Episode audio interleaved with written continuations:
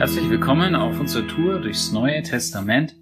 Ich bin Matthias, ich lese an Tag 162 aus dem 2. Petrus Kapitel 1 Vers 3 bis 11. Ja, so ist es. Gott in seiner Macht hat uns alles geschenkt, was wir zu einem Leben in wahrer Frömmigkeit brauchen. Er hat es dadurch getan, dass er uns Jesus Christus erkennen ließ. Ihn, der uns in seiner Herrlichkeit und Kraft berufen hat. Durch ihn haben wir wertvolle, unüberbietbare Zusagen erhalten.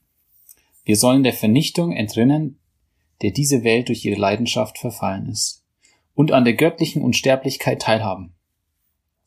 Setzt deshalb alles daran, dass aus eurem Glauben sittliche Bewährung erwächst, aus der sittlichen Bewährung Erkenntnis, aus der Erkenntnis Selbstbeherrschung, aus der Selbstbeherrschung Standhaftigkeit.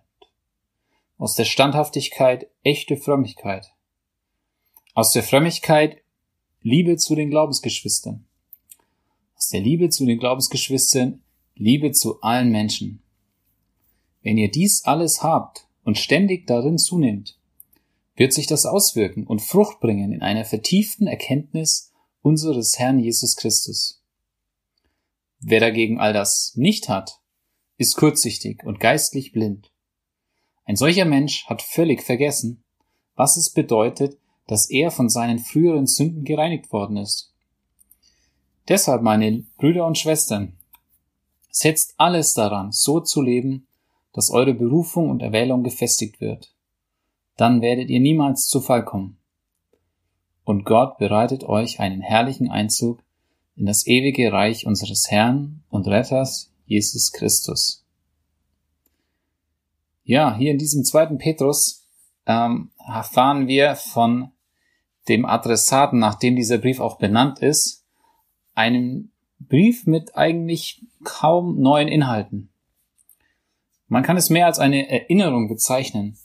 Petrus spricht später davon, dass es für ihn wie eine Pflicht ist, uns zu erinnern, uns wach zu halten, denn er sieht schon voraus, dass er wohl nicht mehr lange leben wird. Und er beschreibt hier einen Prozess, der mit dem Glauben beginnt und mit der Liebe endet. Und wenn ich mit dem Glauben anfange, dann sehe ich das, die Liebe als das große Ziel. Und darin sollen wir zunehmen.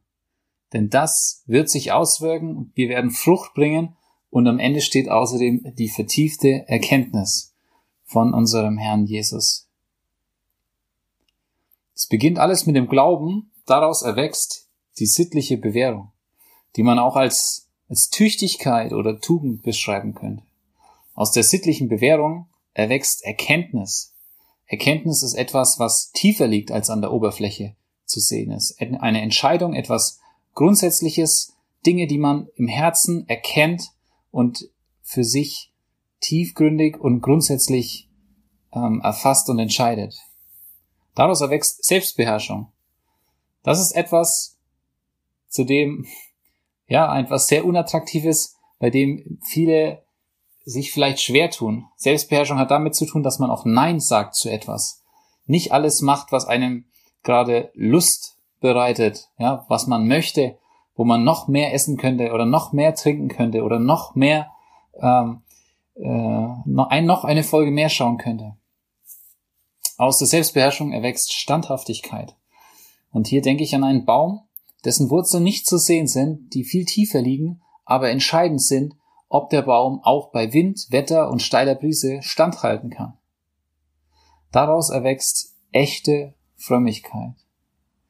Und wie attraktiv ist es, wenn Menschen einen ungeheuchelten Glauben haben, sie offen und ehrlich über ihre Kämpfe sprechen, zugestehen, dass sie Zweifel haben, manche Dinge nicht glauben können und kämpfen, den Glauben an Gott zu bewahren. Daraus erwächst die Liebe zu den Glaubensgeschwistern. Ich finde es so beeindruckend, wenn ich Menschen kennenlerne, mit denen ich nicht viel teile, aber ich merke, wir sind durch den Glauben verbunden. Und diese Basis ist so viel mehr wert als so viel andere ähnliche Ansichten politischer Art, gleiche Sportvorlieben oder sonstiges. und aus dieser Liebe zu den Glaubensgeschwistern erwächst die Liebe zu allen Menschen, die eben nicht an Sympathie gebunden ist, sondern völlig unabhängig allen Menschen zugewandt werden soll, egal ob sie einem gut, gerecht, fair oder liebevoll behandeln. Das beschreibt Petrus als etwas, wo wir alles daran setzen sollen.